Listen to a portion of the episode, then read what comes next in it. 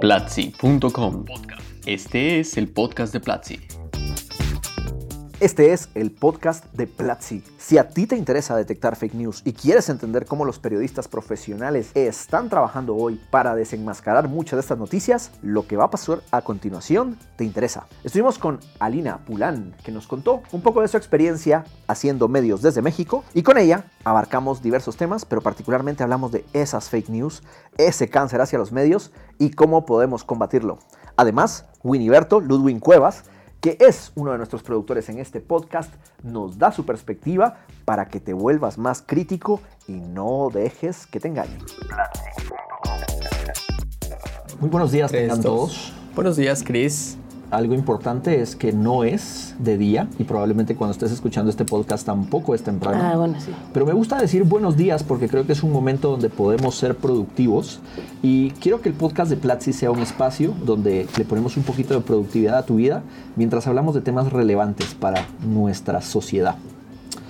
Hoy estoy muy feliz porque estoy acompañado de dos eh, amigos mexicanos profesionales muy destacados que me acompañaron en la PlatziConf. Uno de ellos es Ludwig Cuevas, estuvo mejor conocido en internet como Winiberto. Y luego tenemos a Alina Pulán. Ella estuvo también haciendo unos Ignites y hoy están acá para acompañarme y hablar un poquito sobre fake news, cómo estamos consumiendo medios. Eh, Alina tuvo algo de eso en su charla y simplemente para seguir con estos temas interesantes que nos gusta abordar aquí en el podcast.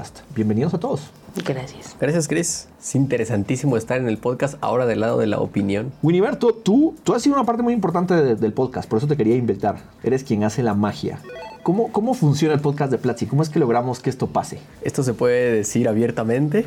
No, tienes que, tienes que decir la versión bonita, la versión que nos haga sentir que, que, que estamos haciendo un podcast profesional. Bueno, la verdad es que Para este episodio dedicamos un gran trabajo de planeación, de esfuerzo, armamos un guion, hacemos un script, verificamos cuáles son las temáticas que están de moda, de las que deberíamos hablar y que también le interesan a nuestra audiencia. Y una vez que se definen estas temáticas, agendamos horarios de tiempos, producción, etcétera, y decimos, bueno, grabamos tal día, tal hora, vamos a coincidir Alina, Cristian, yo, hagámoslo. hay un proceso arduo detrás en la planeación y la mayoría de los podcasts, si no han escuchado los anteriores, por favor vayan, platzi.com diagonal podcast. También tienen un proceso de postproducción, eh, vean el, el episodio anterior a este, con el cual reinauguramos la nueva temporada y de manera general eso es. También siempre lo menciono en los intros de los podcasts que si quieren escuchar algo, nosotros basamos y definimos estos temas de acuerdo a lo que ustedes nos dicen. Si ustedes nos dicen, me gustaría que Chris hablara de tal cosa, consideramos el tema, lo ponemos a discusión, lo planeamos y sale. Y por eso me tocó hablar en ese podcast hace tres semanas tan importante sobre los derechos humanos en, allá en el Medio Oriente, etcétera. Eso es todo por ustedes. Vayan a buscarlo, también estamos en iTunes. Estamos en la tienda de Android, estamos en SoundCloud SoundCloud es como nuestro principal proveedor. No estamos todavía en Spotify, pero estamos trabajando en ello. SoundCloud en realidad es el feed y de ahí lo mandamos a otros lugares. Ojo, de donde más nos escuchan es en iTunes. Por tanto, nuestros usuarios son más, son más iPhone users. Gracias, gracias a, Jonathan Ive por, por, por, darnos acceso a, a tan linda tecnología para escucharlos lindos por acá. Alina, cuéntanos un poquito de ti. Eh, quiero que el equipo, la gente que nos está escuchando, los placeritos, sepan quién es Alina Pulán. Tú has trabajado con muchos medios en México. Eh, Alina, para los que no lo saben, es la persona que más me cuenta de todo lo que pasa en México a nivel de medios, periodismos, agencias de PR, etcétera. todo lo que yo sé es gracias a Alina. Ok. Gracias por ello. Gracias a ti. Pues mira, yo he sido como chapulín, o sea, he ido saltando desde publicidad, eh, periódicos, o sea, proyectos varios, cultura, tecnología. Entonces soy como una cosa muy rara que en México la verdad es que me cuesta mucho trabajo como definirme en un mismo gremio porque estoy en el gremio de las artes, pero también estoy en el gremio de los tequis, pero no soy tan tequi como para, para poder mantener una conversación con sobre Ruby on Rails y esas cosas, no puedo, pero sí creo que en este tema de la transformación digital eh, me ha tocado impulsar muchas cosas y después ponerlos en manos de gente más experta. Pero lo que más me gusta es hacer contenido, el periodismo para mí es algo que tengo que hacer sí o sí porque si no me muero. Y, y, pues, o sea, mis, mis, grandes maestros han sido gracias a las entrevistas. Juan Villoro, Carlos Monsiváis, con quienes estudié, este, eh, la gente por ahí de la revista DF, David Lida. Este, pues no sé, me, la, la, mayoría de mis maestros ahora tienen 50, 60 años, estuvieron en ECO. ECO con Jacobo Zabludowski noticieros así del año de la canica, pero que tienen una metodología de validación de noticias súper importante y que hoy en este punto de mi vida que, que, voy terminando de hacer televisión, podría parecer como muy fácil el poderme ir a la cuestión digital y irme a Vice o BuzzFeed News, pero yo ahí no encuentro el rigor ni la pasión del periodismo, porque da igual que publiques una nota hoy o mañana, y en los medios no. O sea, hay un rush muy importante y un conocimiento, como esto que te decía de la selección. O sea, en realidad tú en una, en una mm, redacción tienes que tener esas fechas sí o sí, porque si no, no eres bueno. O sea, tienes que tener como un cúmulo de conocimiento a la mano todo el tiempo muy disponible. La televisión me ha enseñado a mí que el periodismo es salvaje, duro, pasas muchas horas eh, investigando, publicando, etcétera. Tienes la noticia, la entrega, etcétera. Y luego viene el editor y te dice, ah, no, no va a salir, etcétera, tal. ¿Cómo es, ustedes que han trabajado en diferentes medios, cómo es el mundo real hoy en día de los grandes medios? Eh, más con redes sociales, porque ya no solo tienen que publicar en lo que se imprime mañana, sino esto tiene que salir, hay que hacer piezas, eh, live streamings, que es acá, que ya alguien publicó una fuente. ¿Cómo ha cambiado esa presión? ¿Cómo lo sienten? Creo, creo que donde, donde más se nota es en esta inmediatez.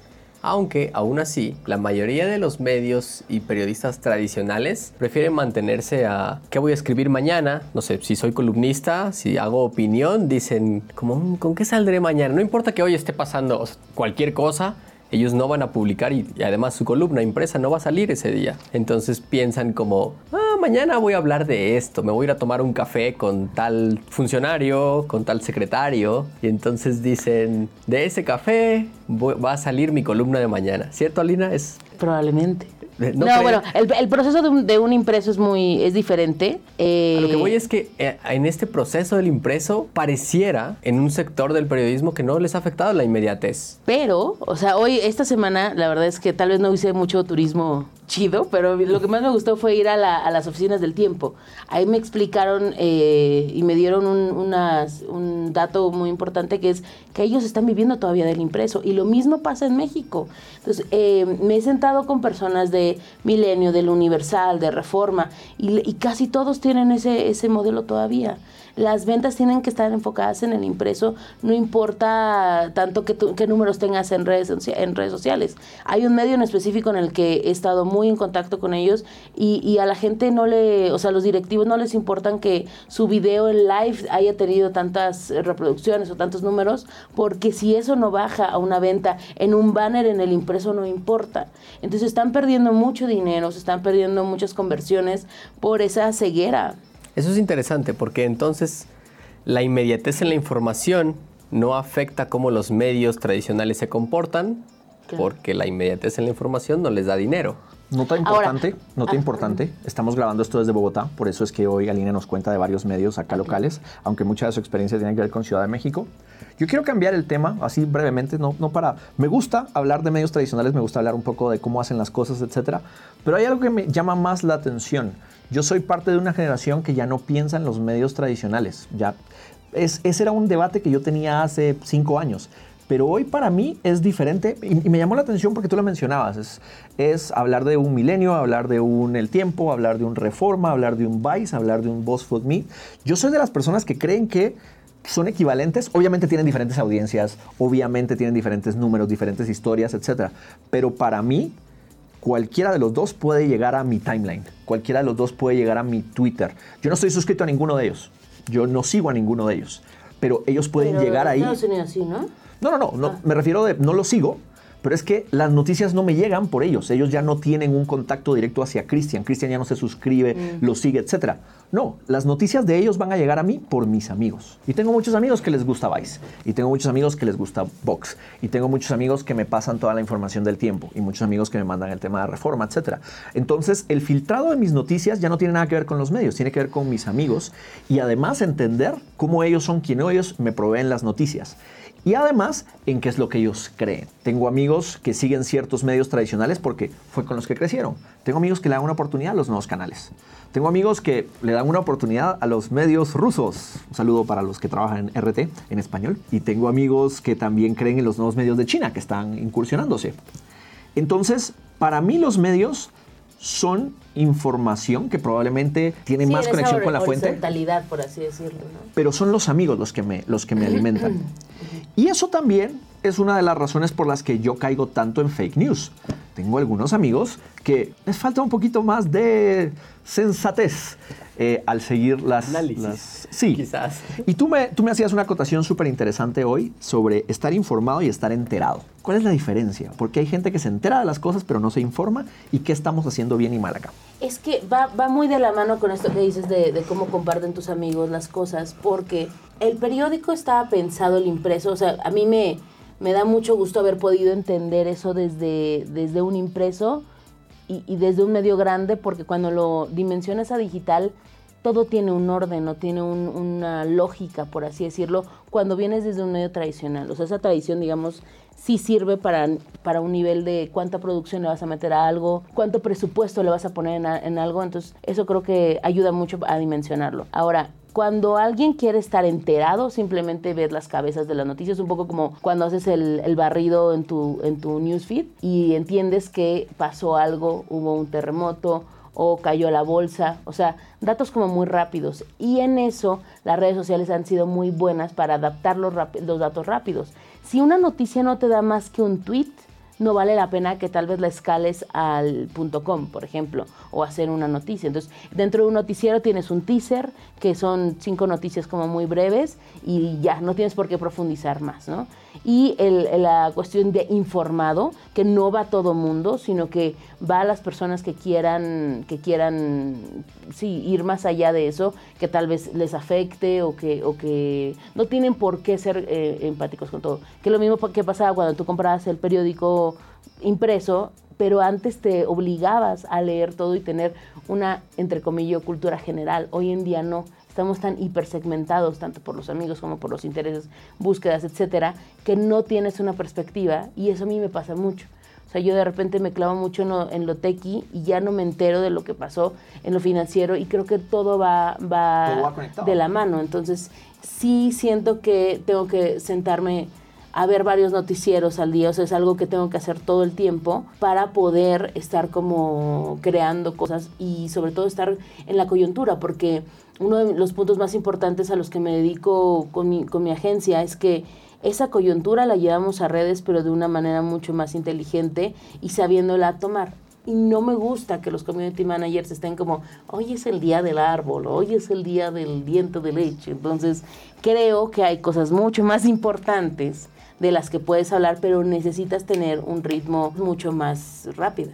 Amé la acotación del día del, del diente de leche y quiero saber cuándo es, pero no vamos a hablar de eso, porque de eso se trata esto, de enfocarnos Enfócate, y no dejarnos distraer Es por esos pequeños gimmicks, esos pequeños trucos que a veces sirven simplemente para llenar ese, ese, ese feed, para cumplir esos views, para, para llegar a esas metas. Winiberto, eh, en tu experiencia, tú eh, que tienes, tú pasas bastante tiempo en México, pasas tiempo en Colombia, pasas tiempo en Estados Unidos, etcétera. ¿Cómo ves la forma como tus amigos están consumiendo y compartiendo noticias y cómo ha cambiado en los últimos años? Bueno, hay, hay, hay algo que de lo que comentabas hace rato, de cómo tú te informas con amigos, y me parece que tú eres un caso muy particular. Algunos estamos medio en ese segmento de tenemos amigos diversos por vidas del pasado, entornos, crecimiento, etcétera, etcétera, asuntos culturales, de locales, regionales. Y creo que eso hace también que sea más o menos simple de caer en fake news. Porque imagínate, yo me voy a imaginar a alguien de con quien yo estudié en el colegio cuando tenía 15 años y que se quedó en mi ciudad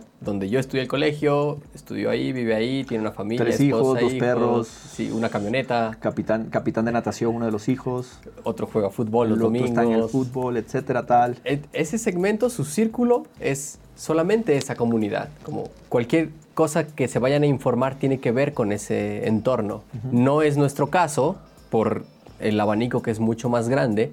Y creo que ahí también es un reto muy interesante. Yo siempre he dicho que uno debería estar informado al menos de los acontecimientos fundamentales que suceden en nuestro entorno. Es decir, si yo hoy estoy en Bogotá, yo debo saber que hay manifestación de estudiantes, manifestación de profesores, que si la pedagógica se va a manifestar el día de mañana, que hoy es festivo en Bogotá, en Colombia. O sea, Pero ahora, yo nada más quisiera como poner en, el, en el- la mesa el qué es noticia hoy. O sea, porque en el feed tal vez pero que... antes de que es noticia, yo hablaba como, yo debo estar informado by default. O sea, para mí es importante saber si es un festivo o no es un festivo. Por tanto, traigo el calendario de festivos colombianos en mi teléfono. O sea, ahí ya va cuál es el medio que yo utilizo para eso. ¿Cómo voy a saber que hay una manifestación o que no? Casi siempre tengo Twitter y cuando estoy en Bogotá agrego la barra de búsqueda Bogotá en, un canal. Y eso hago cuando voy a otra ciudad, etcétera. Como eso es lo básico. Ahora, ¿qué de ahí? ahí? ¿Qué es noticia? ¿Cuál es la información que vale la pena? ¿En qué yo debería profundizar? ¿En qué no debería profundizar? Creo que ya depende. Pero ni siquiera en términos editoriales, o sea, lo que voy es que tal vez el que tu amigo se haya divorciado es una noticia y compite a nivel de tiempo con eh, lo más reciente de Trump, o sea, porque es una cuestión de consumo de contenidos y, y de, y de ¿Compite tiempo. a nivel de tiempo? Es que Qué- está, qué- está qué al lindo, qué mismo. interesante, sí. Está Es al como- mismo nivel. Es como o sea, compadre, oí lo de tu ex, lo siento mucho. ¿Ya viste lo que dijo Trump hoy temprano? O sea, es ver, o sea, hay gente que está más informada de la vida de otras personas y eso les funciona porque están en un círculo en el que eso se habla. Alina, tú dijiste algo súper importante y era de tengo que ver muchos noticieros, tengo que salir a buscar, etcétera. Tú trabajas en esto y tienes la capacidad y además la formación para ir y buscar un montón de fuentes todos los días y estar súper informada. Tú puedes detectar una noticia incorrecta en tiempo, en tiempo real. Tienes, has, has creado los sensores, se- se, se te dieron. Pero Y eso tú- también tiene que ver con el criterio, ojo, no es, no es una... vamos a llegar al punto del criterio. Y, y tú, Win, muchas veces te pasas operando y haciendo cosas en Platzi muchas horas y el tiempo que tienes para realmente informarte es mucho menor. Y luego la comunidad que me estás mencionando, que es un círculo mucho más cerrado, muchas de sus fuentes de noticias ya ni siquiera son las redes sociales, ya ni siquiera son los medios, es el grupo de WhatsApp del barrio. Es el grupo de WhatsApp de la familia. Ya ni siquiera es mi grupo de amigos filtrados y curados internacionalmente, sino mi vecino me acaba de contar que pasó esto y aquí está la foto, miren. Y su fuente es esa foto, esa imagen que llegó hacia WhatsApp, etc. Entonces, y creo que ese va a ser el mayor consumo de noticias que va a tener el mundo y la sociedad, si es que no lo tenemos ya. Yo creo que ya eh, esa penetración, yo no soy otra vez ese usuario, o sea, yo no estoy en el grupo de WhatsApp de los amigos de mi hijo del kinder, pero conozco más de uno que así es y de verdad esos mismos grupos que ya hay familia, oficina, barrio, calle, los del fútbol, los del rugby, los del ajedrez, etcétera. O sea, imagínate ahí cuántas fuentes ya tienes de información. Yo creo que eso ya sucede, eso ya hay muchísima gente que hace eso. También toman todo como verdad absoluta, eso es cierto. Y ahí es muy difícil. Hay una teoría, Paul Lasserfeld se llama, el del líder de opinión, la teoría del líder de opinión, que dice que si tú ves algo en la tele, quizás todavía lo dudas, pero si viene Alina Pulán y te dice esa misma noticia, es como, ah, es cierto, porque en Alina sí confío. Y si eso hoy lo vemos en estos grupos de WhatsApp, la gente ya se está informando por ahí. Yo creo que eso ya sucede. Pero como- además el- el- la cuestión local también en los medios es muy importante, es decir,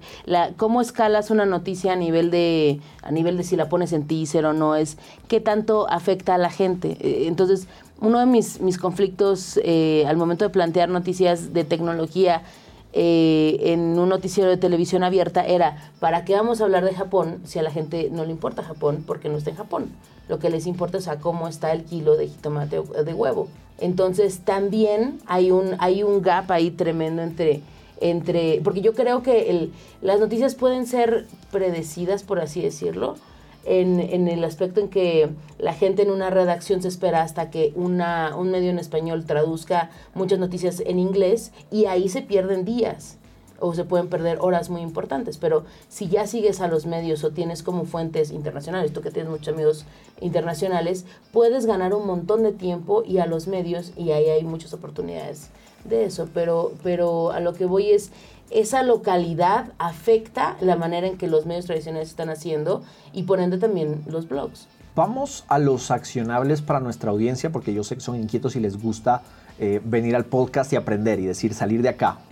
Pensemos en cómo ayudamos a que las personas tengan mejor criterio, cómo ayudamos a que nuestros amigos analicen más fuerte y cómo también los incentivamos a que reaccionen, porque el mayor error que yo veo con la forma como se, se está difundiendo información no es que esté sucediendo, sino que incluso los que se dan cuenta ya lo dejan pasar. Es como, bueno, sí, mi mamá piensa eso en el grupo de WhatsApp, pero pues, ¿por qué me voy a poner a pelear con ella hoy? ¿Por qué le voy a explicar al primo que, que, esa noticia está incorrecta, que Apple no compró Android, son dos cosas aparte, no ha pasado? ¿O por qué, bueno, a los del fútbol ya está, mejor les mando otra, otro, otro, otro GIF animado de, del partido del River contra el Boca? ¿Ven? Estoy enterado. Eh, ¿Cómo podemos? ¿Cuáles serían los dos consejos puntuales que ustedes darían a alguien para que hoy pueda dar un aporte a su comunidad, a su medio, y que se dé cuenta que ya no está consumiendo noticias de forma individual, sino con un grupo? Somos tribus, somos equipos. Consumimos noticias con la familia, con los amigos, con los hermanos, con los compañeros de trabajo.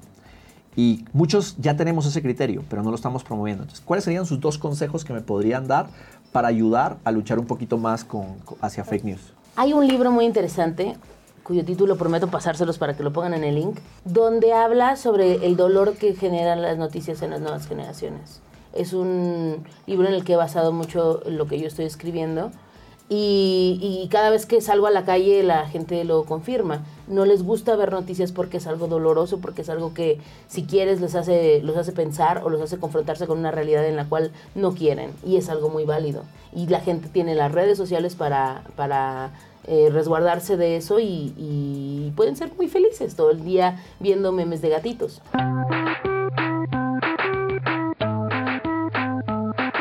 El tema es que esto está afectando también a un gremio de gente que es muy valiosa, de gente que son enciclopedias andantes y que tienen un valor tremendo y que en algunos casos están enfrentando o están arriesgando su vida para poder dar una noticia.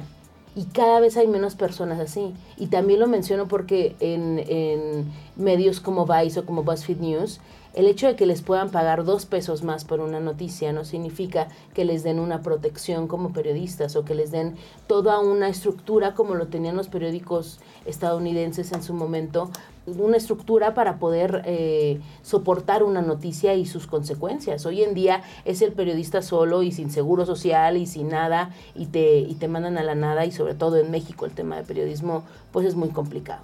Entonces a mí creo que yo quisiera decir a la gente que tengan criterio y ese criterio se adquiere a través de la experiencia, contrastando puntos de vista con amigos que también estén informados, que sean, que no solamente se queden como con el conocimiento ardilla, ¿no? O sea, de que nada más, ah, maldito gobierno, sino que tengan una, una, aplicación práctica en la vida real, pero pues si la gente no tiene por qué confrontarse con la realidad, tampoco voy a decir, sufran todos los noticieros como tal vez lo hago yo. Eh, no, es, no es una necesidad, pero yo creo que la, la a mí me gusta estar en medios simplemente por las pláticas de las redacciones, porque es ahí donde se ve el pulso de lo que sí es verdad y no y cómo se va a, a manejar. Entonces, tú tienes el pre eh, cómo cocinan las noticias. Eso es a mí lo que me gusta de esos medios. Y ya después sabes de qué manera lo puedes bajar incluso a redes sociales. O ¿Y cómo tengo yo acceso a eso desde afuera? Yo no soy periodista, estoy programando en mi casa, estoy haciendo en diseño. México hay muy buenas etcétera. cantinas donde se reúnen todos los periodistas en la noche a armar el periódico del día siguiente. Wow. Lo, que, lo que decía de las columnas no es broma. No, claro que Los no. columnistas se toman su café. Si un día ustedes van a México, encontrarán una cantina que está enfrente de la calle de el Metro Allende, o cerca pues, del Metro Allende hay varias cantinas donde se reúnen políticos y, y, y periodistas y ahí puedes a ver. Ahí. Te pides unos país. chicharrones. Y House of Cards. La casa de las cartas. Pero bueno, o sea, nada más como para cerrar el punto, yo creo que años. la gente de, de, El Tiempo también me lo decía, o sea, hay muchos chavitos que llegan siendo bloggers diciendo, ya quiero aparecer en el canal de televisión y ser tal cosa, y no saben escribir una nota o no saben contrastarla. Y es muy peligroso porque las noticias falsas no se están filtrando por los portales ni por las cabezas, se están filtrando por atrás, porque muchas agencias de PR lo que hacen es pagarle a un redactor y decir, publícamelo ahí escondido en cualquier parte del sitio y nadie sabe, yo ya tengo mi testigo, pero por ahí, bajo esa misma metodología, puedes meter lo que sea, porque además Google valida que porque está en un medio de comunicación tiene más peso que si estuviera en otras partes. Entonces, cuando tú le, o sea, eh, hay un editor por una mesa de redacción de 20 personas. O sea, lo que me decían en el tiempo es, tengo un editor, solamente uno, contrastando todas las noticias falsas de la elección de Colombia. Uno no se da, no se da abasto. Y además se meten muchos rumores de se roban cajas donde están los votos. O sea, hay muchas maneras y una sola persona no puede. Y ahí también voy a meter el dato de... ¿Ves? La, Por eso es que sí necesitamos programación, necesitamos una gema en Ruby on Rails que inyectes en ese centro de redacción y entonces ¡ta! blockchain. Winiberto, ¿qué consejos? ¿Cómo haces? El principal, duden de todo, de absolutamente todo. Si yo veo una noticia, no importa que diga que Boca le ganó a River, dúdenla. Es como, ¿de verdad Boca le ganó a River? Al dudar, lo primero que haces es, bueno, al menos voy a Google, voy a Twitter, voy a cualquier otro lugar y pongo resultado Boca River y veo si la mayoría de resultados dicen como, ah, sí, Boca le ganó a River. Eh, bueno, entonces tiene sentido y ya entro una nota y me informo. Pero creo que partir del hecho de dudar absolutamente de todas las noticias hace que, by default, consideres que todo es fake news. Entonces tienes que verificarlo. Y para verificarlo, encontrarás con, ah, esto sí es cierto. Esto O sea, en el mundo del cierto". periodismo te diría, abre la ventana o salte de tu casa e investigalo. O sea, esa es, esa es una como de las maneras también de, de hacerlo. Al O punto sea, anterior de no todos tienen tiempo de estar investigando. No, claro. Pero también si partes de, de periodismo copy-paste, porque muchos medios digitales son puro copy-paste de Notimex y de agencias. Entonces, Periodista copy-paste. Claro, o sea, eh, eh, pasas un montón de tiempo sentado en el escritorio y no puedes ser un periodista escritorio. Tienes que salir y tienes que hacer investigaciones y, y- y- y ver la realidad. Si no, si no es un periodista que se gasta las suelas de los zapatos, la verdad es que no tiene caso. Yo les voy a dar un consejo, mi consejo para mejorar con el tema de las fake news. Miren bien con quién se están relacionando. Sí, Vean quiénes claro. son los 5 o 10 amigos con los que más tiempo dedican.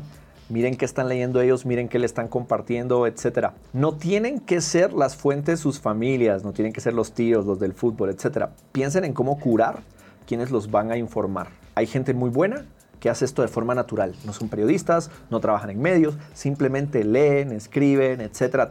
Pongo acá mi ejemplo de Freddy. Freddy cuando se pone en Twitter a compartir algo, sabe que más de alguien lo va a hacer dudar, tal. Entonces comparte sus fuentes. Pero por ejemplo, Freddy es parte de ese ecosistema que a mí me informa y yo a él confío mucho en que él no me compartió un link que le pareció interesante. Leyó, abrió, vio, contrastó un poco la información. Entonces averigüen cómo sus amigos están compartiendo, cómo están analizando la información antes de compartirla y tengan a ese grupo de amigos cerca. ¿vale? Hagan ese ejercicio, eso es lo mejor. ¿Quién es realmente tu fuente? Y también es bueno que nos demos cuenta si hay de casualidad alguien ahí que no merece tanta atención y nuestro tiempo. Mis amigas que leen el TV Notas. Eh, ahora Ah, pues, ahora las voy a depende. bloquear de ¿No WhatsApp. te enteraste el último de Maluma? Nada, mentira. Por cierto, eh, solo complementando el punto de duden de todo, voy a hacer un comentario bastante polémico, pero yo, medios como en México el de Forma, en Colombia en la actualidad panamericana, Eh, en sí, me España acabo de el- enterar que El existe Mundo esa, Today, o sea, básicamente en todos los países hay un medio de noticias The falsas. Onion en Estados Unidos. Este, Sí, Chihuire es- bipolar, es mi favorito en Venezuela. Pero eso es. Eso también es muy bueno. Porque lo hacen a un grado ridículo. Y aún así hay gente que lo cree. ¿Por qué hay gente que lo cree? Porque no se informa, no consume, no verifica, etc. Ahora, también, Y- Win, o sea, cuando estás en el celular y la dirección es muy chiquita y ya tienes cierta edad y no te alcanza a ver Pero los no, ojos, no, no. o no estás como en cierta, no, no lo estás viendo, es muy, es menos probable que puedas saber. No importa la dirección, no importa nada. A lo que voy es. Si empiezas a dudar de eso, duda también del tiempo, del universal, de sin embargo, de animal político, del Ah, país. Tu, tu- duda tu de tip todo. es, tu tip es también aliméntate de, de medios que están dedicados a, a A la hacer parodia y a, y a tal para que te ayude a medir como, ah, esta noticia que sacaron acá salió ya hace tres meses. Wait, ¿qué pasó? Sí. ¿Se volvió verdad? Oh, por Dios. O sea, Sí, también sí, ha sí. pasado que dicen una noticia del de forma se volvió realidad. Bueno, porque Pero- vivimos en un país de... No, y creo que, o sea, es muy triste estar en un medio y, y- y estar limitado por los intereses del medio. Entonces, cuando estás en redes sociales y dices, no tengo ningún filtro, puedes hacer más cosas, pero el chiste es que con esa libertad puedas hacer cosas interesantes, no el test de qué hamburguesa eres o qué Yo arepa soy eres. el... Ah, mentira. Y por último, iba a comentar, también hoy en día en las elecciones de México hubo un ejercicio muy bueno que ganó un, un premio de Verificado periodismo. 2018. Verificado 2018. Pero ya se acabó. No, no, no, momento. No se ha acabado. AJ Plus tiene su opción de verificado. Tú puedes seguir haciendo lo mismo, enviar por WhatsApp. Esta nota es cierto y ellos se encargan de verificar y de hacer una nota de sí es, sí es cierto que Christian Vanderges dijo que se informa a través de Freddy Vega. O sea, y ellos siguen haciéndolo. AJ Plus lo hace, Animal Político lo hace a través del sabueso, que dicen, mi tía me mandó esto. Sí, Eh, el, el- el ¿es tiempo real? también me compartió eso, que tienen una sección que se llama las fake del face y estaba una sola persona, pero aquí me llamó mucho la atención que las noticias falsas se mueven por mensaje de audio en WhatsApp. O sea, e- ellos recibían principalmente eso. No era tanto como un sitio, entonces eso también lo hace... Siento que yo lo hace más fácil de, de- de negar, ¿no? Pero eh, mucha gente cree eso y por eso pasó toda esta situación de la India con el video que se robaban los niños. O sea, veo que es un problema también acá. En México, No, no, sé se si lo la- robaron. No crean o ni siquiera en lo que no, dice ni Alina. siquiera. Dúdenlo siempre. Y tampoco le haga caso a Univerto. Tenga doble sospecha de él. Manda un montón de links Me estoy de siendo manipulada. Panamericana. una- ¿Ves? Alina, Winiberto, tu consejo final para que sean mejores personas, mejor criterio. ¿Algún mensaje final? Lo único es, de verdad, duden de todo. Y si ustedes creen que no tienen el tiempo, los mecanismos, la forma y no saben cómo, apóyense en estos medios que hacen verificación de notas. Gracias a todos. Este es un nuevo capítulo del podcast. Me contarán qué les parece eh, que tengamos una, una discusión abierta. ¿Qué les parece que tenga dos invitados? Eh, vamos a seguir haciendo notas de podcast. Eh, para el próximo voy a estar hablando sobre cómo los programadores alegran su jornada de programación. Vamos a hablar de música. Tengo a un invitado de Argentina. Así que pronto en el podcast. Muchísimas gracias. Esta es una producción de Platzi.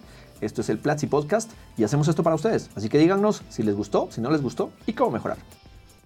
Platzi es la plataforma de educación online más grande en español. Hoy, más de medio millón de personas estudian en Platzi, con cientos de cursos en programación, diseño, marketing, emprendimiento y mucho más. Las personas que estudian un año en Platzi llegan a duplicar sus ingresos o crear su propia empresa. Sé parte de esta comunidad, aprendiendo sin límites, donde tú quieras, cuando tú quieras. Entra ahora en platzi.com y nunca pares de aprender. Nunca pares de aprender. Suscríbete ahora en platzi.com. Nos vemos. Muchas gracias.